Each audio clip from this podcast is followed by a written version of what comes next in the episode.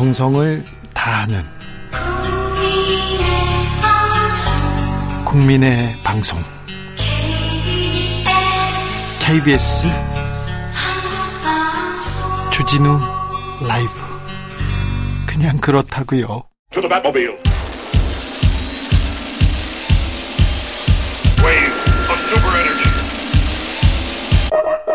주 기자의 1분 덴마크 오르후스 대학에서 재미있는 연구를 했습니다. 800년 역사의 독일 소년 합창대 성 토마스 합창단에게 여러 청중 앞에서 노래를 부르게 했습니다. 남성 청중 앞에서 부르게 하고요. 청중 또 맨 앞에 10대 소녀를 배치해서 노래를 부르게 했습니다. 결과는 어땠을까요? 궁금하시죠? 저음의 베이스 소년 합창 단원들이 15에서 16세 소녀들 앞에서 주파수 대가 막 올라갑니다. 높은 에너지를 발산했다고 합니다. 또래 여성 관객이 있을 때 더 미세하게 가창력이 높아졌다. 이런 연구 결과입니다. 귀엽습니다만 당연하기도 합니다. 아, 관중들 앞에서 잘해야죠. 네, 잘해야죠. 국민들 앞에서 멋진 비전을 선보여야 할 의무가 있는 정부와 정치인. 내년 총선이 코앞인데 종종 관객을 까먹어요. 관객이 있는지 없는지 정책이나 비전 대신 막말과 추태를 공연합니다. 공연 말고 신기한 기술을 보여주는 분도 계십니다. 김대기 대통령 실장. 불과 몇 개월 만에 28억 원 재산이 드러납니다. 신공입니다. 재산 신고를 누락했어요. 그런데 자기 재산을 신고를 자시 자기 재산을 신고를 제대로 못 해놓고 직원의 단순 실수라고 합니다. 국회에서 징계 여부 수위 밝히라고 했더니 개인정보라고 거부합니다. 사과도 안 합니다. 28만 원도 아니고 28억 원을 잊었다는 실장님. 그런데요, 그럴 수도 있다면서 넘어가는 언론 신기할 따름입니다. 국회 회의에서 회의에 참석해서는 본인 물론 배우자의 주식 거래를 지시한 장관이 있습니다. 신원식 국방부 장관. 국방 예산을 조정하는 그 중요한 시간에 2차 전지주만 매도하신다. 이런 깨알 정보를 알려주십니다. 장 끝나고 액수가 얼마인지 보내주세요. 신원식 장관. 예결이 시작 전에 했다. 그냥 전에 답문자를 보낸 것이다. 사과는 했습니다. 그래도 이분. 하지만 국방부 장관이 국방부와 함께 경제까지 챙기느라 고생이 많으십니다. 그런데요, 이것도 그럴 수도 있지 하면서 넘어가는 언론 참 신기할 따름입니다. 주 기자의 1분이었습니다. 지코 Boys And Girls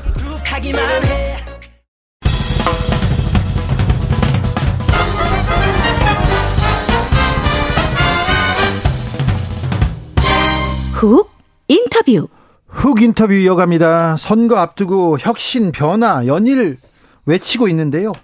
그것보다 먼저 풀어야 할 숙제가 있습니다. 선거 개혁, 정치 개혁. 말은 하는데 선거제 개편 문제 풀지를 못합니다. 안 풀려고 하는 건지. 자, 정치 개혁에 선거 개혁에 자, 뭔, 모든 걸 건 사람이 있습니다. 더불어민주당 이탄희 의원 모셨습니다. 어서 오세요. 네, 반갑습니다. 네, 이 얘기 하기 전에 오늘 국회에서 생긴 일 좀 알려 주십시오. 네, 저 방금 본회의 표결하고 왔는데요. 네. 노란봉투법하고 언론개혁 3법 네. 표결하고 왔습니다. 예, 표결에서 국민, 예, 전부 다 통과됐고요. 예. 국민의힘에서 필리버스터를 포기해서 네. 뭐 법안 표결하는데 별 문제가 없었습니다. 네. 필리버스터 하겠다고 했는데 갑자기 포기했어요? 그렇습니다. 몰랐죠, 그거는요. 저희는 예상을 처음엔 못했죠. 못했어요? 네. 네. 이동간 구하기 위한 고육지책이다. 국민의힘에서 얘기하더라고요. 네, 저희도 뭐 그렇게 많이 보고 있습니다. 네. 그러면 이동관 방통위원장 탄핵은 어떻게 되는 겁니까? 뭐 그렇게 한다고 해서 달라질 건 없다고 생각합니다. 그래요? 어차피 시기의 문제겠죠. 시기에. 네. 네. 그럼 계속 추진합니까? 네. 할 일은 합니까? 그럼요. 네.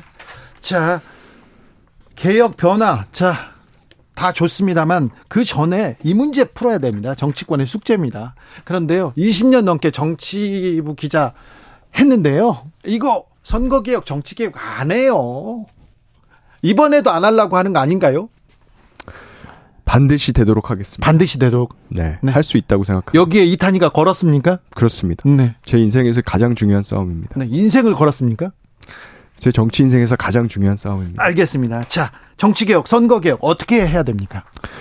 먼저 제가 한번 네. 국민들하고 같이 생각을 좀 해봤으면 좋겠어요. 우리나라 정치에서 가장 큰 문제가 뭡니까? 네. 방금도 말씀하셨는데 정치가 싸움만 하지 일하기 경쟁이 없습니다. 어, 안 하죠. 어, 최근에 세수 59조 원 펑크 났다. 네. 다 알고 계시죠? 예. 근데 그 59조 원 어떻게 채우자? 예. 정치인들 토론하는 거 혹시 보신 적 있습니까? 아니, 못 봤어요. 국민들이 너무 불안하십니다. 네. 상반기에 고독사로 죽은 사람이 2,600명이 넘었습니다. 자. 그리고 지난 5년간요. 우울증, 불안장애 등으로 치료를 받은 국민들이 연인원으로 900만이 넘습니다. 계속 늘고 있어요. 네. 거기에다 뭐 전쟁 불안, 민생 불안, 네. 금리, 소득, 주거, 묻지마 범죄에다가 언론 탄압까지 네. 너무너무 국민들이 불안한데요. 이 문제에 대해서 일하기 경쟁이 전혀 없습니다. 네. 그 근본적인 원인이 뭘까요? 반사익 구조 때문입니다. 네. 대한민국 정치는 반사익 구조입니다. 일을 잘할 필요가 없습니다. 네.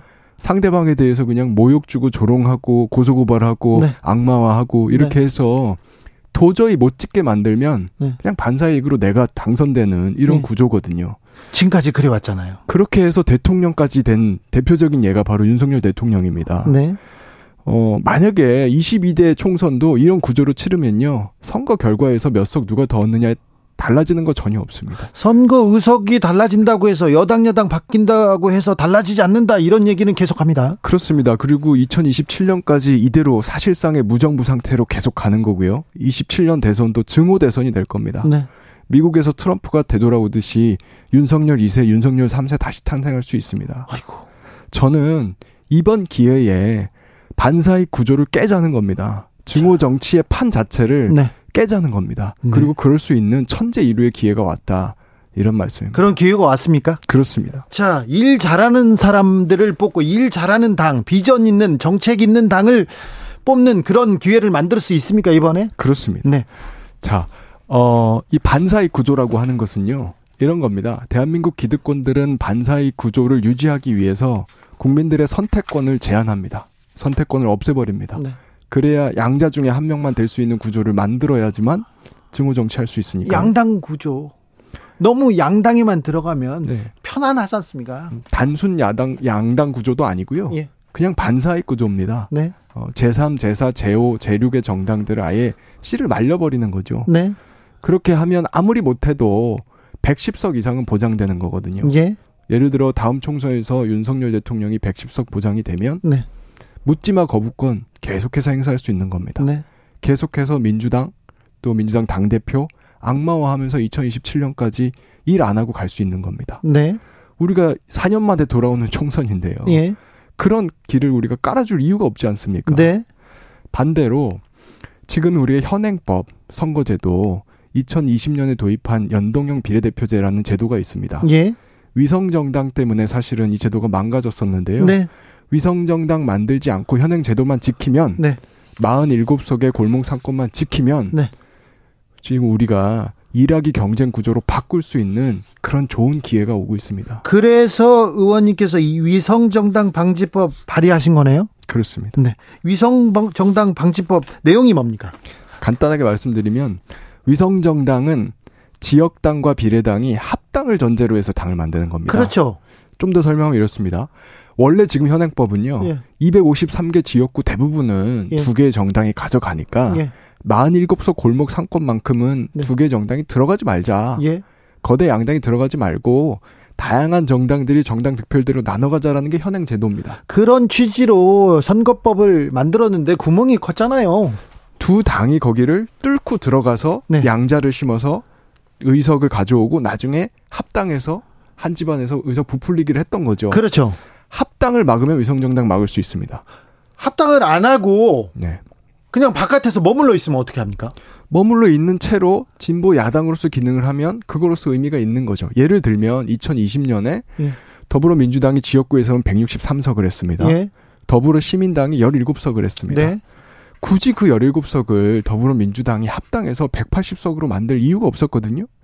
그 17석이 차라리 열린민주당하고 합당해서 20석 교섭단체를 만들거나 아니면 그 외에 다른 진보 여당들과 합당해서 교섭단체를 만들었다고 하면 그리고 그 두 개의 다른 정당들과 우리 민주당이 연합해서 21대 국회를 운영했다고 하면 훨씬 더 좋은 개혁 성과들이 났을 거거든요.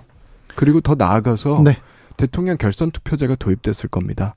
그러면 2022년 대선 결과가 그렇게 되지 않았겠죠.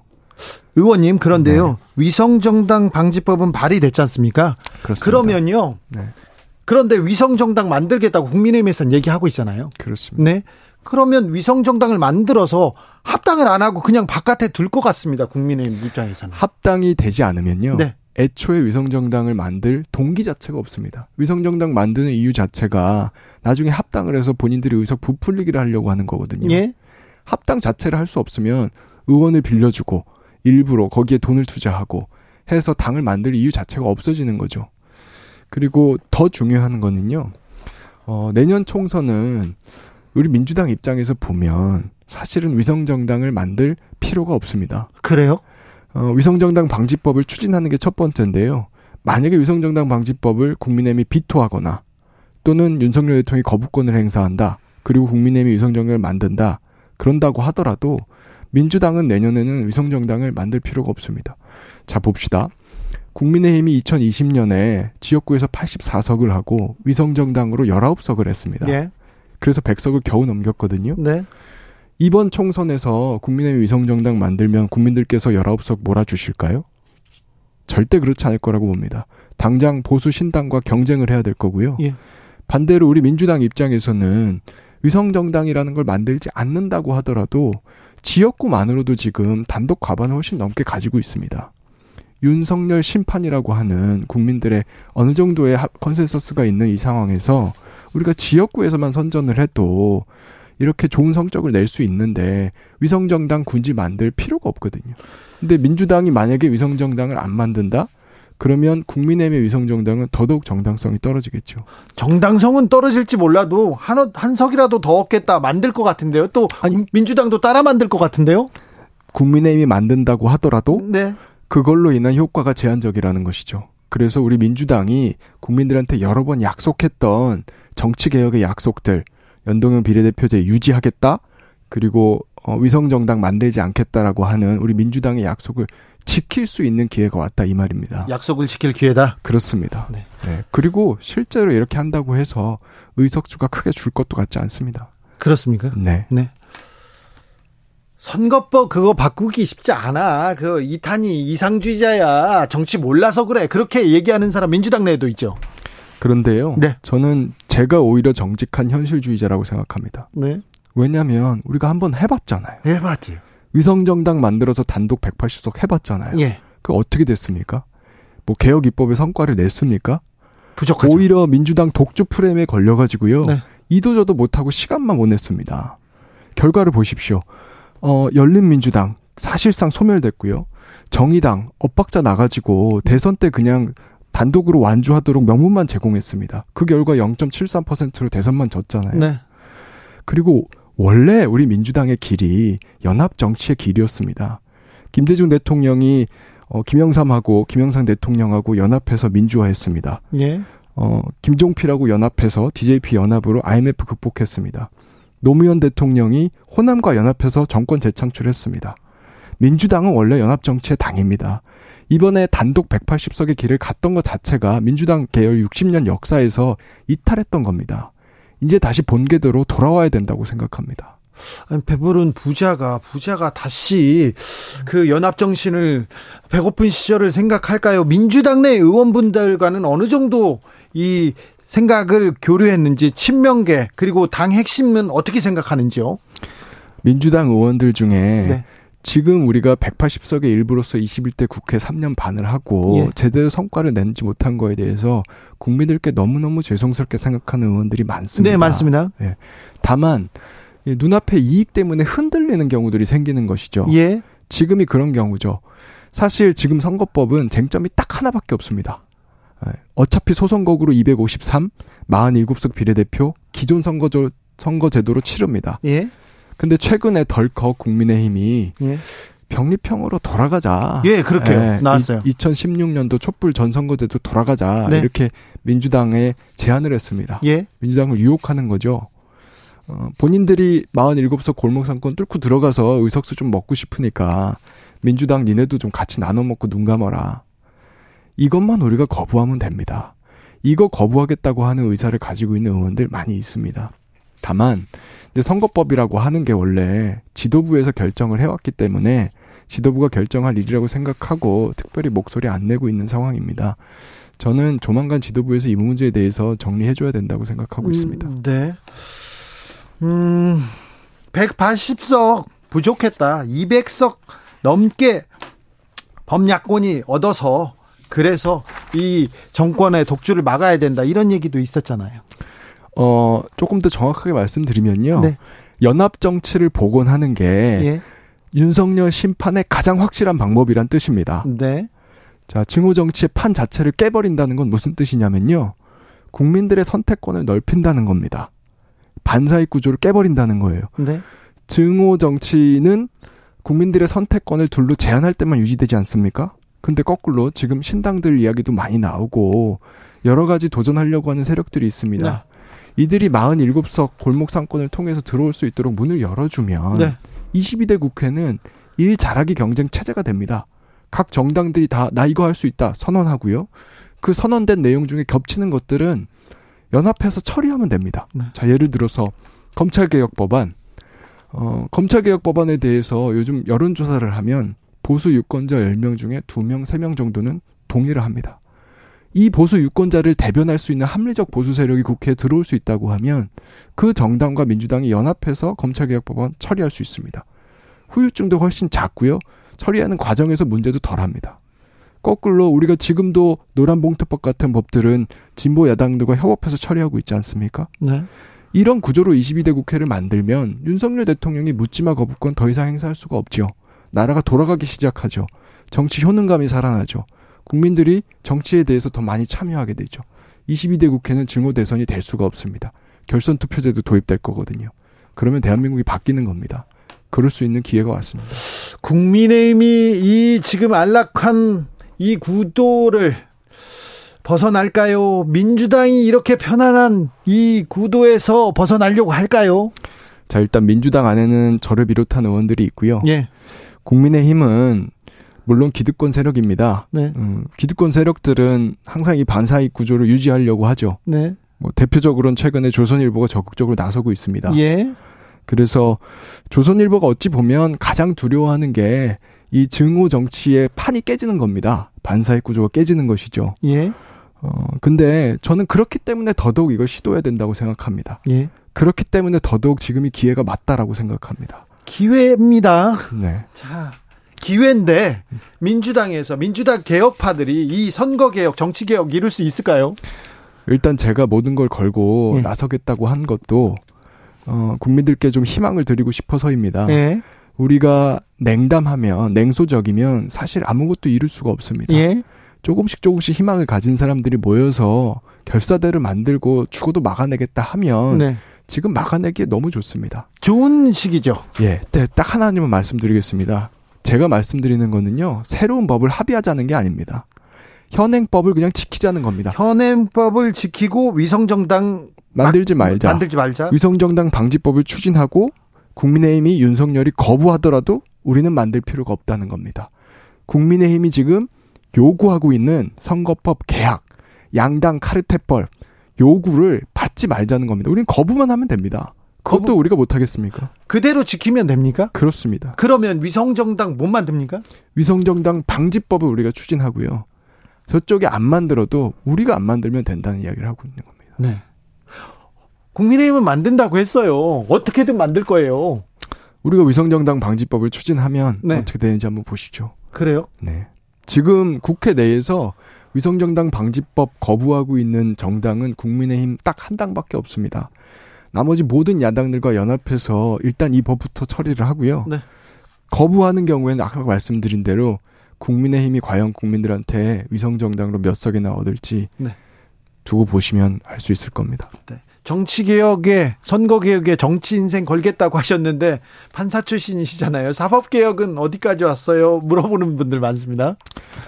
자, 국민들 앞에 부끄럽습니다. 뭐, 판사 탄핵을 헌정사상 처음에 하고, 이런 것들을 하나의 성과라고 볼 수 있지만, 구조는 많이 못 바꿨습니다. 사실 제가 정치개혁을 외치고 있는 이유 중에 하나도, 사법개혁 법안들을 처리하려고 보니까, 네. 단독 180석으로는 웅지인데 한계가 있더라. 이것 때문입니다.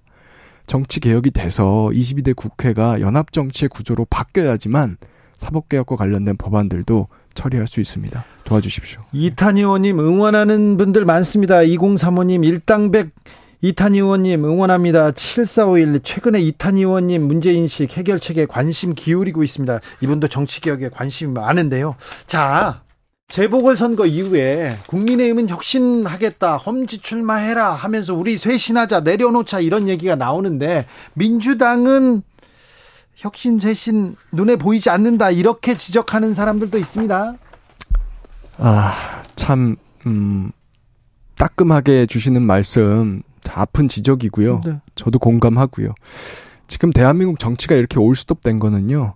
민주당, 우리 민주당이 스톱된 것도 하나의 이유가 됐습니다.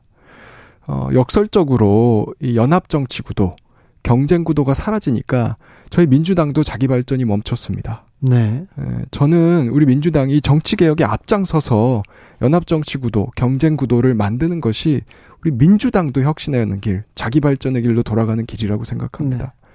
정치 개혁 약속을 지키는 것을 시작했으면 좋겠습니다. 어찌 보면 가장 큰 내려놓기에 첫걸음이 될 수도 있어요. 맞습니다. 네, 기득권 난 내려놓고 맞습니다.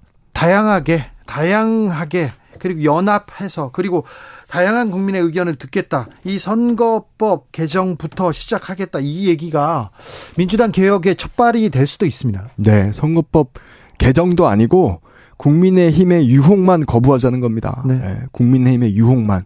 그거는 해야 되지 않겠습니까? 유혹 거부할 수 있을까요? 저는 할 수 있다고 생각합니다. 네. 해내겠습니다. 네.